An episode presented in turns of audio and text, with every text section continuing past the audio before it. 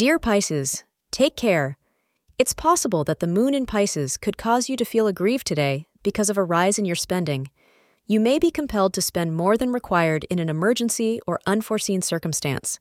Let it go since there are significant changes for a rise in your income. You may alleviate some of the stress of your financial situation by preparing a budget and doing the necessary tasks. For you, the best time is between 4 p.m. to 6 p.m., according to astrology. Today is your lucky day if you wear pink.